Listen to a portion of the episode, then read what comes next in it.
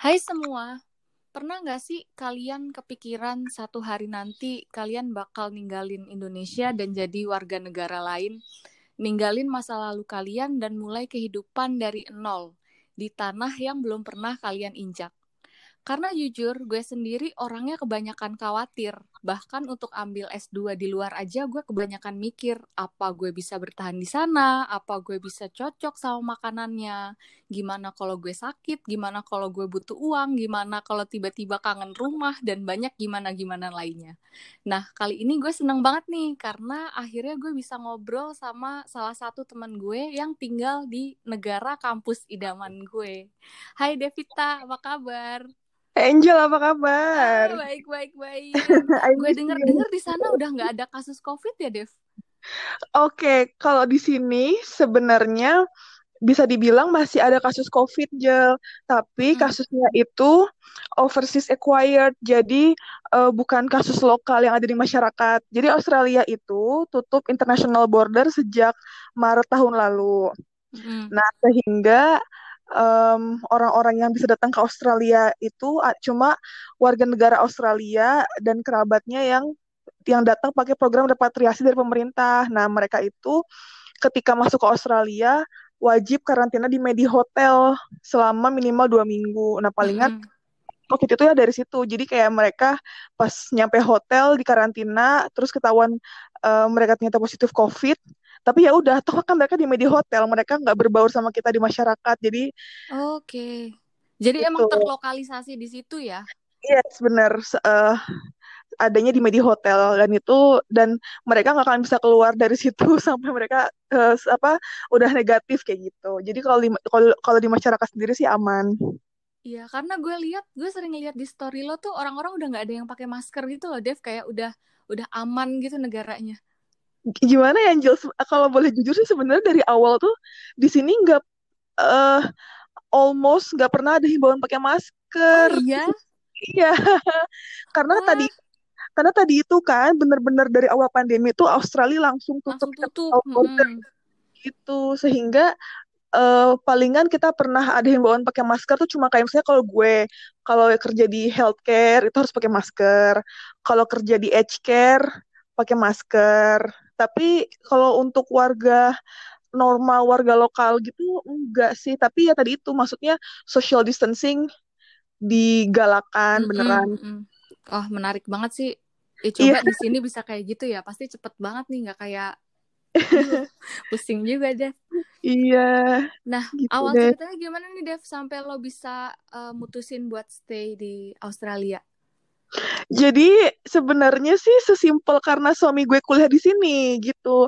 Mm. Uh, suami suami gue baru lulus sih, alhamdulillah awal tahun ini baru banget lulus. Jadi dia ambil Master of Social Work di Flinders University. Mm. Uh, ya udah jadi bener-bener itu do itu doang alasannya kayak kenapa kenapa Australia gitu karena saya keterimanya karena suami gue keterimanya di sini kayak gitu loh jadi sebenarnya dia tuh daftar beberapa kampus kan daftar di Luxembourg sempat daftar di Luxembourg juga gitu terus kenapa hmm. di Australia karena ternyata uh, keterimanya di sini gitu Oh, Oke. Okay. gitu. Nah terus gue ingat banget nih Dev, jadi waktu itu di Indonesia tuh lagi rame banget sama uh, undang-undang ketenaga kerjaan itu ya. Dan semua orang tuh nge-tweet kayak pengen keluar dari Indonesia. Aduh pengen keluar aja lah dari Indonesia jadi warga negara lain gitu. Nah gue sempet yeah. lihat nih tweet lo kalau pindah ke warga negaraan tuh nggak semudah itu loh. Dan modalnya juga nggak modalnya juga gede gitu. Nah itu gimana tuh Dev? Iya, jadi uh, gue nggak paham ya how to become istilahnya kayak gimana caranya lo jadi warga negara untuk negara lain gitu. Misalnya kayak kalau lo mau ke Belanda atau mau ke Amerika gue nggak paham. Mm-hmm. Tapi kalau di Australia sih iya itu menurut gue prosesnya panjang. Udah mau panjang, iya modalnya besar juga. Karena minimal banget lo harus mikirin biaya untuk visa, biaya bayar visa, biaya biaya bayar health insurance. Jadi sebenarnya kalau untuk kalau ini kalau yang gue perhatiin ya, mm-hmm. uh, kalau gue perhatiin biasanya orang yang pindah keluarga negaraan di Aussie itu uh, biasanya antara dua jalur nih, antara jalur jalur partner atau jalur jalur yang berawal dari jalur student kayak gitu. Kalau jalur partner partner misalnya lo nih Angel, ah, lo kenalan sama warga negara Aussie, kemudian uh, lo memutuskan menikah sama dia gitu. Nah itu lo bisa tuh ended up um, Oke, okay, iya iya iya.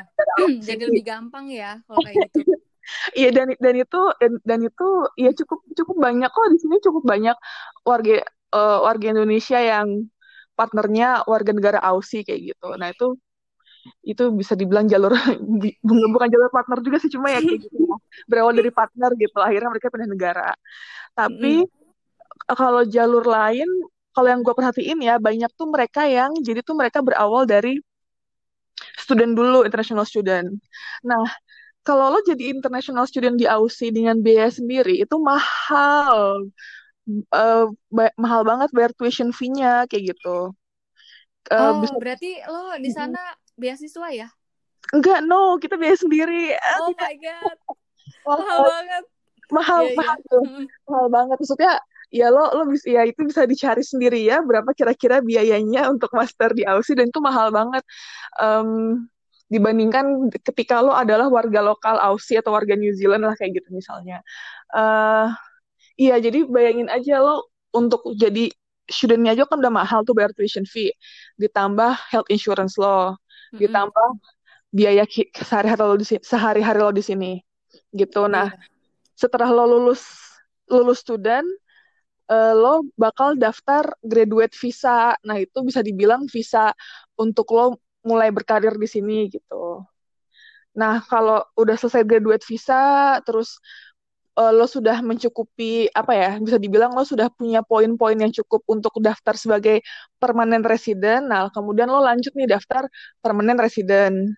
Bayar lagi visa buat daftar PR, belum tentu terima visanya kayak gitu. Itu juga mahal tuh bayar visanya berapa gue honestly gue nggak hafal sih karena kan bener-bener beda beda beda beda harga ya per jenis visa. Tapi mungkin bisa nyampe tujuh ribu dolar gitu loh Angel. Udah terus habis itu kalau udah udah PR nah lo bisa tuh mulai memikirkan apakah mau citizen apa enggak. Ya udah daftar lagi buat jadi citizen kayak gitu. Dan itu prosesnya kan panjang. Berarti kalau misalnya uh, ujuk-ujuk nih nggak nggak uh, ke Australia bukan karena alasan studi atau bukan karena nikah sama orang Australia itu agak susah dong ya berarti. Kalau kalau dulu zaman dahulu kala ya literally mungkin kayak tahun 90-an untuk hmm. dapat PR tuh cukup mudah gitu istilahnya mungkin ketika lo kerja di Aussie dan lo cukup cukup inilah cukup mumpuni bisa bisa dengan mudah lo ditawarin PR untuk kemudian citizen gitu. Tapi kalau sekarang iya sulit. Kalau sekarang either lo karena partner lo orang sini atau karena lo udah student lama dan kerja di sini atau karena lo refugee di sini kayak gitu. Hmm, oke. Okay. Nah, lo sendiri gimana nih Dev? Ada rencana buat pindah keluarga negaraan nggak nih? aduh, aduh, uh, uh, insya Allah ya, insya Allah gue dan suami sih kayaknya uh, tidak ada sih, tidak ada kepikiran mau pindah warga negara. Kalau lagi kesel, okay. kalau lagi kesel sih kadang-kadang ada pikiran. kalau lihat lihat di Twitter kenapa kenapa pemerintahku aneh sekali tuh. Suka kadang capek ya Dev ya di sini. Gue juga, aduh, pusing sendiri. Iya, kayak ya gitu deh kalau lagi baca-baca hal uh, dan Twitter sih suka kepikiran. Tapi honestly Angel kenapa enggak? Karena iya. gini. Jadi kan um, uh, kalau untuk apakah gue dan suami akan menjadi permanent residence di Australia? Mungkin. Kita kita masih belum ya karena kita masih bridging ke graduate visa tapi kita mungkin akan jadi PR juga di sini. Hmm. Nah, kenapa gue nggak usah jadi citizen? Karena toh hak hak yang akan lo dapat ketika lo seorang PR dan hak akan yang lo dapat ketika lo seorang citizen tuh nggak nggak jauh beda. Emang bedanya apa sih, Dev? PR sama citizen? Bedanya dikit, palingan cuma kayak yang paling signifikan itu lo kalau lo PR lo nggak akan bisa voting. Oh iya Jadi, iya, iya. Pemilih, pemilihan pemilihan apa lo nggak bisa ikutan. Toh, which is gue juga nggak nggak terlalu minat sih kayak ya udah itu gue udah cukup melihat politik Indonesia di Twitter juga udah pusing, gue tidak mau ikut-ikutan juga memikirkan politik Australia gitu kan, kalian aja. Tuh. Nah itu pertama nggak bisa voting, kedua lo nggak bisa daftar pekerjaan-pekerjaan yang semacam misalnya mau jadi polisi atau tentara nggak bisa. Oh iya. Gitu ya. Gue juga nggak mau jadi polisi dan tentara jadi nggak bisa. gitu. Nah sama ini sih palingan lo nggak bisa lo nggak bisa daftar untuk kerja di federal government pemerintah pusat yang di Canberra gitu. Oh iya. Gitu. Eh, Tapi kalau bukannya kerja di ini ya, Dev? Kayak di rumah sakit uh, resmi gitu. Rumah sakit apa sih namanya? Rumah sakit negeri gitu ya? Iya bener rumah sakit negeri bener banget. Iya Kok nah, bisa deh nah itu bisa karena karena uh, gue kerja untuk state government. Jadi kalau apa ya kalau di Indonesia berarti mungkin gue kerja buat pemerintah Jawa Barat gitu kali ya Oh, yang nggak boleh tuh pusatnya ya, ya pemerintah pusat ya. Pemerintah pusat gue nggak boleh, tapi kalau kayak kerja buat pemerintah DKI, pemerintah Jawa Barat kayak gitu gue masih itu masih boleh, karena dia karena gue kerja buat state government. Ini pertanyaan yang pengen banget gue tanya ini. Tapi lo boleh koreksi sih, hidup lo kan uh, emang dinamis banget ya sepenglihatan gue dari SMA sering ikut. Maksudnya hidup gue gak jelas gitu ya, Angel ya. Aduh. Dinamis artinya tuh lo uh, nggak nggak kayak orang-orang pada umumnya gitu loh Dev. Nggak kayak gue yang ya udah lurus-lurus aja gitu. SD SMP SMA gitu. tiga setengah tahun ya gila. Setelah rekor setelah berapa tahun tuh anak bio nggak ada yang lulus tiga setengah tahun terus Angel lulus tiga setengah tahun gitu. Gila gitu Nah, lo tuh kan jadi sering gitu ya uh, ikut-ikut student exchange, tinggal berbulan-bulan di uh, beberapa negara gitu. Nah, gue yakin banget nih lo orang yang adaptasinya tuh bisa cepet gitu. Tapi untuk kali ini kan case-nya lo bertahun-tahun nih di Australia ada nggak sih hal-hal yang bikin lo buat susah adaptasi? Misalnya nih kalau misalnya gue harus tinggal di Jepang, mungkin hal yang paling susah buat gue adaptasi itu makanannya karena gue nggak suka ikan gitu contohnya. Nah kalau lo sendiri ada nggak sih di sana?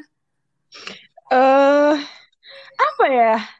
Sebenarnya kalau ditanya uh, hal yang susah bikin adaptasi, mungkin hmm, kalau yang kayak krusial banget mm -mm. dan dan bikin gue bener-bener gak bisa banget sebenarnya bisa dibilang nggak ada juga sih karena toh apa ya uh, ya, gue kan gue kan selalu berusaha untuk bisa untuk bisa menyesuaikan diri dengan keadaan di sekitar gue.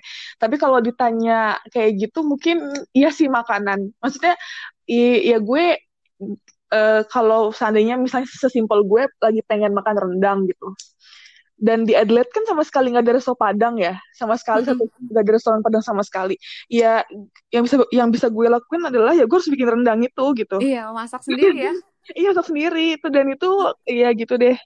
Dan apa ya maksudnya? Bahkan sampai sampai gue tuh kayak sering sering ngehayal gitu loh. Kayak kalau sampai gue pulang ke Indonesia suatu hari nanti gue beneran bakal siapin budget sendiri buat jajan gitu loh Angel gue beneran iya. bakal siapin budget buat jajan doang kayak gue bakal misalnya ke stasiun Depok terus jajan aja gitu ya udah jajan gitu. pertama gitu. fokus pertama di Indonesia ya iya atau kayak gue bakal ke Margo City terus jajan dan itu emang budget buat jajan doang gitu saking di sini ya mungkin karena Adelaide kota kecil ya jadi hmm. uh, gak terlalu banyak resto Indonesia gitu. Beda kalau lo tinggal di Sydney, misalnya di Sydney di Melbourne kan banyak lah resto-resto Indo yang ya udah gitu kalau mau nasi padang ada mau ayam penyet ada mau cendol ada gitulah oh jadi dari awal lo tinggalnya di Adelaide itu Dev? iya gue dari awal gue di Australia gue sel eh, gue tinggalnya di Adelaide ya ampun gue dari SMP tuh pengen banget kuliah di situ tuh kenapa kan ada Dika bukan Iya. Iya bener ya. Kalau tahu sih deh. gue juga. Eh gak tau. Gue bisa membaca gue banget kayaknya gue pertama kali tahu there's such a city named Adelaide tuh dari Raditya Dika deh kayaknya. Iya. Emang lo lo mau kuliah di mana Angel? Di University of Adelaide. Oh iya, sih iya bagus Angel. Eh sebenarnya eh, maksudnya emang tergantung lo mau jurusan apa sih, tapi Uni Adelaide itu salah satu yang paling bagus di Australia lah. Oh, Oke. Okay. Gitu. Makin jauh sih kalau kayak gitu. gak apa-apa, gak apa-apa lah.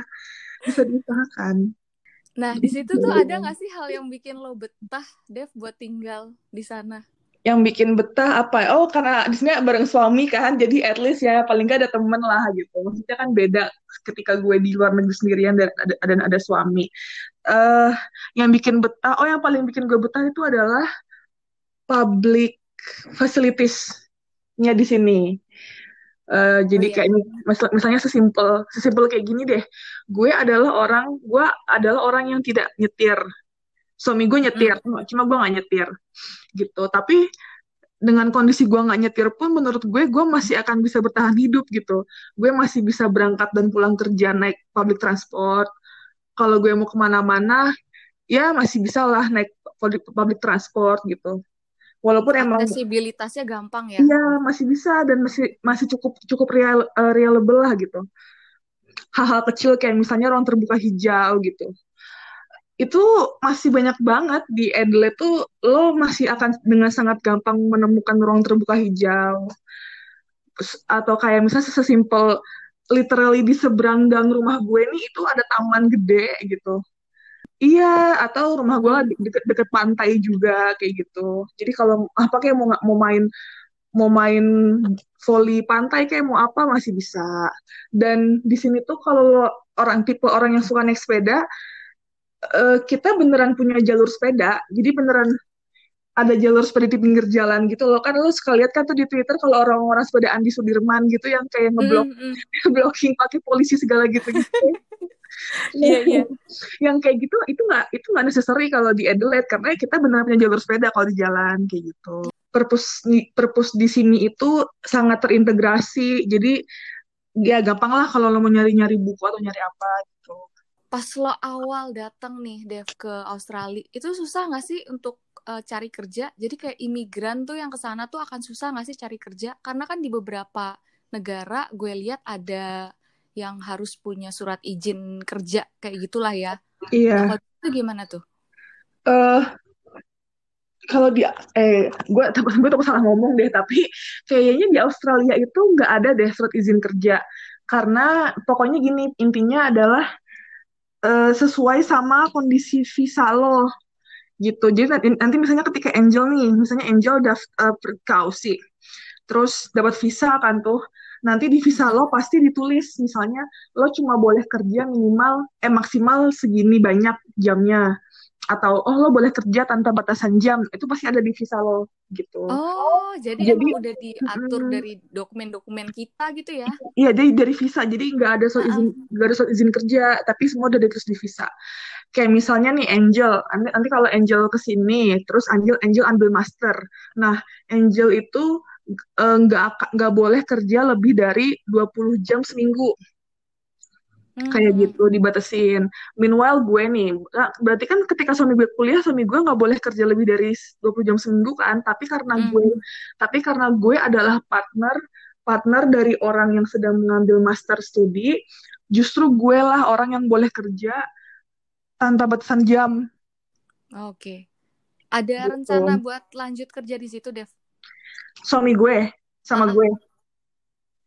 Iya, kita rencananya memang mau kerja dulu di Aussie. Um, nggak tahu dia berapa lama. Nggak tahu dia bakal berapa lama di sini gue nggak tahu. Tapi yang pasti kita nggak akan selama lamanya di sini kok. Tapi ya jadi suami gue dan gue sekarang dua-duanya lagi kerja juga di sini dan ke depannya uh, iya sama pengen lanjut kerja juga gitu Wah, gitu. tapi emang kebanyakan orang yang udah udah uh, di sana mungkin lebih lebih nyaman kali ya kerja di sana atau atau memang karena pandemi jadi uh, menahan kalian di sana deh? Kayaknya dua-duanya deh, kayaknya dua-duanya. Maksudnya oh kombinasi. kombinasi. Karena lagi pandemi juga jadi orang-orang juga sebenarnya gini, orang-orang juga mungkin mereka jatuhnya jadi nggak bisa pulang ke Indonesia. Kenapa? Karena kalau mereka pulang ke Indonesia, mereka nggak bisa masuk AUSI lagi karena kan mereka bukan warga negara, bukan PR. Mm-hmm. Jadi mereka nggak bisa kena nggak bisa kena program repatriasi pemerintah kan kayak gitu. Nah terus di sini menurut gue apa ya AUSI itu sangat welcome sama imigran gitu. Jadi kayak misalnya bahkan orang kayak gue aja yang nggak punya yang belum punya pendidikan AUSI aja bisa gitu kerja di Aussie. Dan uh, dan karena juga karena dari segi gaji ketika dibandingkan dengan living cost juga not bad kok gitu. Oke okay lah di Aussie living costnya gede banget of course. Tapi gajinya hmm. pun menyesuaikan dengan hal itu. Jadi ya jadi not bad lah gimana sih caranya lo ketemu atau misalnya misalnya gue nih gue kan asing banget sama Australia gue belum pernah ke sana juga kan terus mm. misalnya gue tiba-tiba dapat uh, eh, kesempatan buat S2 di sana Aduh, nah gimana amin. sih caranya buat gue pengen ketemu nih sama sesama orang Indonesia di sana Dev karena gue lihat kan lo kayaknya sering juga main-main sama sesama orang Indonesia gitu ya iya yeah. uh -uh. Uh, iya, nah terga eh, eh, sekali lagi tergantung lo tinggal di mana nanti kalau lo tinggal di Sydney atau di Melbourne itu istilahnya kayak lo mau nyebrang lo lo lagi nye, mau nyebrang jalan nunggu lampu merah juga lo mungkin akan mendengar orang ngomong Indonesia di belakang lo kayak gitu. Saking saking gedenya banget Indonesian hmm. community-nya. Tapi di Adelaide kan nggak kayak gitu. Adelaide kan eh, nggak uh, sebesar itu kotanya. Kalau gue kalau gue sama suami gue sih mostly uh, dari pengajian jadi gue ikut pengajian mingguan di sini. Mm-hmm. uh, kajian Islam Adelaide gitu. Sa- kalau suami gue dari PPIA palingan gitu. Gimana sih caranya lo tahu ada komunitas gitu loh di situ? Ada komunitas di situ ya? Iya benar. Uh-huh. jadi sebenarnya sebenarnya suami gue itu udah tinggal di Aussie cukup lama. Dia udah tinggal di Australia sejak tahun 2016 Oh, emang sebelum ambil S2 dia udah udah iya. pernah yeah. ya? Iya, yeah, benar-benar. Jadi suami gue itu dulu um, ikutan working holiday visa. Itu hmm. nama visanya working holiday visa 2 tahun. Setelah visanya beres, uh, setelah visa working holiday-nya beres, baru dia student gitu. Sehingga kalau suami gue sih istilahnya udah memang cu udah cukup banyak lah kenalan Indonesian community-nya dia tahu kegiatan-kegiatan Indonesia misalnya kayak tahu ada pengajian dia tahu ada komunitas apa komunitas apa dia udah dia udah tahu banget gitu mm-hmm. tapi kalau misalnya untuk orang yang baru banget datang itu sebenarnya bisa banget mulai dari PPIA sih pasti biasanya paling awalnya itu apalagi kalau student ya dari PPIA mm-hmm. minta aja masukin grup WhatsApp-nya terus uh, pasti di situ pasti mereka suka ada suka ada gathering kan gitu. Dan bisa banget minta dikenalin. Misalnya kalau lo ke gereja minta aja kenalin komunitas gereja kayak gitu. Di sini juga komunitas gereja Indonesia juga gede-gede banget gitu. Atau kalau kalau muslim berarti ke pengajian kayak gitu. Itu yang paling oh, gampang sih itu sih paling yang paling gampang. Biasanya dari situ dari PP, dari PPIA PPIA gereja kalau nggak pengajian Nah, Dev, ini kan uh, kondisinya lo alhamdulillah lagi hamil anak pertama juga ya. Alhamdulillah. Ada nggak sih kendalanya? Kayak gue tuh mikir salah satu momok mungkin ya buat ibu-ibu baru, calon ibu baru itu uh, kehamilan pertama yang nggak ditemenin keluarga dan apalagi lo ada di negara yang uh, asing gitu lah istilahnya. Iya. Nah, ada kendalanya nggak sih, Dev? Wah iya, uh, gue gue sadar banget it's going to be challenging banget buat gue dan suami gue nanti kan ke depannya. Mm. Even though ya kita kita yakin lah, masya Allah pasti masih bisa teratasi gitu. Um, tapi mungkin kendalanya ya kayak gitu kan sebenarnya gue sama suami gue kerja dua-duanya gitu kan. Um, Oke okay lah gue nanti uh, insya Allah mungkin bakal cuti hamil enam bulan sampai setahun gitu mungkin. Tapi setelah itu gimana gitu? Mm -mm. Kan kalau di Indo kan at least lo masih ada mertua atau nyokap uh, iya. yang dengan senang hati dititipin dititipin cucu gitu. Mereka tuh senang banget dititipin cucu gitu. Di sini kan gak bisa. Mm -mm. Uh, terus childcare tuh mahal banget Jel. Honestly kalau gue sih gue I, uh, I cannot afford it gitu. Um, kayak misalnya kalau childcare yang di rumah sakit gue itu harga biayanya 120 dolar per hari sejuta harus sejuta dua ratus cuma buat nitipin, nitipin anak lo doang gitu. Gitu. I, I, I gue nggak bisa afford uh, itu gitu. Dan ya nanti sih palingan memang ketika sudah saatnya gue kembali bekerja lagi memang benar-benar harus diatur sama suami jadwalnya. Misalnya kayak apakah suami gue mungkin di hari tertentu kalau bisa shift malam atau gue kerjanya nggak full kayak gue mungkin cuma kerja tiga hari dalam seminggu atau empat hari dalam seminggu gitu. Walaupun sebenarnya sebenarnya di sekitar gue itu banyak banget banyak kok. Gue punya banyak teman yang bisa mereka juga gue tahu dengan senang hati pasti nggak nggak keberatan gue titipin anak gue gitu kan. Tapi mm. itu kan bukan solusi utama sebenarnya ya itu juga itu cuma bisa dijadiin alternatif kalau misalnya lu ada sesuatu yang urgent gitu kan Iya, ada Gitu. yang kan nggak mungkin tiap hari gitu Iya, nggak mungkin tiap hari teman-teman gue juga punya kehidupan lah. Kayak gitu. Nah, Dev, lo ada pesan gak nih buat eh, pendengar ruang puan yang mungkin tuh masih ragu-ragu pengen merantau ke Australia atau orang-orang kayak gue nih yang pengen kuliah di sana tapi masih takut banyak hal? Ya, nggak apa-apa. Eh, ke- oh, kalau gue nih, Angel, dari dulu entah kenapa. Jadi tuh, jadi ceritanya tuh gue waktu itu pernah eh, pernah minta ajarin Kak Nimas. Kak Nimas, tau kan? Tau Kak Nimas gak 2013? Tahu, tahu, tahu. Tahu kan? Waktu itu, oh, oh kalau kalau nggak salah dia aslep deh. Pokoknya waktu itu kita, kita lagi belajar bareng gitu kan, mau UTS atau UAS gitu. Terus tuh gue inget banget dia pernah ngomong kayak gini, kalau kamu takut, itu berarti mungkin karena kamu itu belum cukup tahu info, mungkin kamu kurang belajar, mungkin kamu em, sadar bahwa kamu tuh masih kurang informasi lah kayak gitu. Sehingga memang sebenarnya intinya ketika kamu ngerasa takut atau khawatir, cara terampuh adalah dengan cara ya udah tet- tetap cari tahu terus, cari tahu tetaplah jadi tetaplah update dengan segala informasi kayak gitu. Hmm. Dan pokoknya update terus pengetahuan kamu. Dan entah entah kenapa itu padahal cuma cuma obrolan aslep aslep dan dan Praktikan. praktikan doang ketika Mm. mau UTS tapi entah kenapa itu sampai sekarang bener-bener apa ya eh, gue pegang banget gitu loh kata-kata itu kayak oh berarti kalau gue takut atau karena gue anxious itu emang karena gue kurang belajar aja kali ket- ketika gue akhirnya Iya. misalnya kalau lo mau ke Australia ya berarti oke em, coba dari sekarang benar-benar cari tahu info-info beasiswa di Aussie gimana ngobrol-ngobrol sama teman-teman yang udah tinggal di Aussie kayak gimana em, cari tahu kondisi di sini segala macamnya dan itu honestly itu bakal ngebantu banget untuk handle apa ya perasaan ketidakpastian di hati lo dan mungkin anxious anxious yang lo rasakan kayak gitu. Itu sih palingan Oh iya, masuk akal banget sih Dev. Iya iya, gue juga baru mikir pas lo ngomong kayak gitu.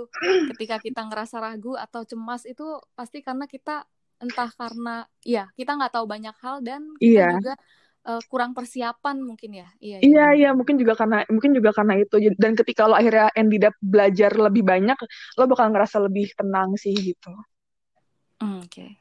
yeah Oke, thank you banget Kak Dev aduh sharing-sharingnya. Angel Itu terima kasih banyak banget. Terima kasih banyak ya. Iya, thank you juga. Udah mau digangguin waktunya sama gue. gue gue gue lagi goreng telur tadi. Eh iya udah jam segini. Langsung langsung matiin langsung matiin kompor. Gak apa-apa Angel. Berkabar-kabar deh ya nanti Sehat-sehat terus ya Dev ya di sana. iya kamu juga stay safe ya sehat-sehat. Oke, bye-bye. dadah Angel. Dadah semuanya